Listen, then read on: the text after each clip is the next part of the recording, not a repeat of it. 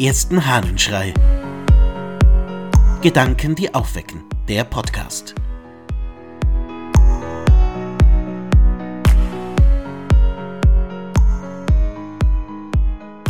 Verleumdung durchstehen. Aus den Gesängen über die Geburt des Heilands von Ephrem dem Syrer. Sieh, ich bin bedrängt, verleumdet und doch fröhlich.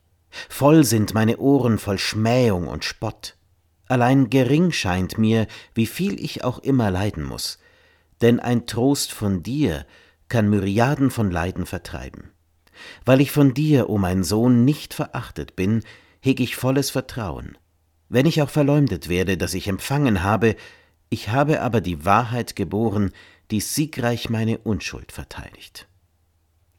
Ephrem der Syrer dichtet einen Gesang auf die Geburt Jesu, und hier lässt er Maria zu ihrem Kind sprechen. Die Mutter, die verleumdet wird, weil sie ein Kind hat, ohne einen Mann dazu zu haben, spricht mit ihrem Sohn und sagt All das, was da an Verleumdung und bösen Worten über mich kommt, was man mir unterstellt, kann mir nichts anhaben, ich bin fröhlich, weil ich weiß, dass du, mein Sohn, die Wahrheit, der lebendige Gott, auf mich schaust.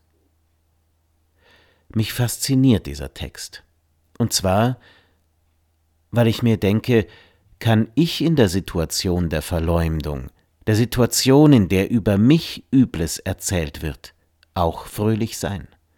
Kann ich die Haltung, die Ephrem da Maria in den Mund legt, für mich in Anspruch nehmen?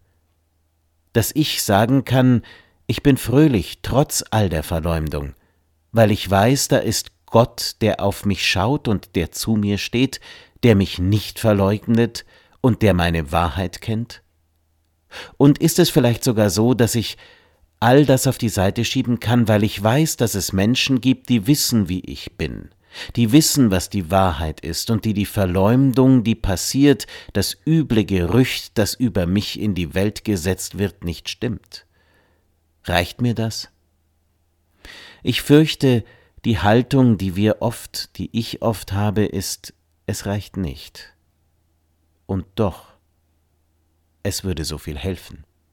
Im Angesicht von üblen Geschichten, von Hassposts und Gerüchten, die in die Welt gesetzt werden, von Verleumdung, Verspottung und all dem ganzen Mist, wäre es doch gut, wenn wir uns sicher sein könnten, dass wir von all dem uns eigentlich fernhalten dürfen, dass wir fröhlich sein dürfen, weil wir wissen, es gibt Menschen und es gibt einen Gott, der, die wissen, wie wir wirklich sind, und die einen Pfifferling geben auf all das, was erzählt wird.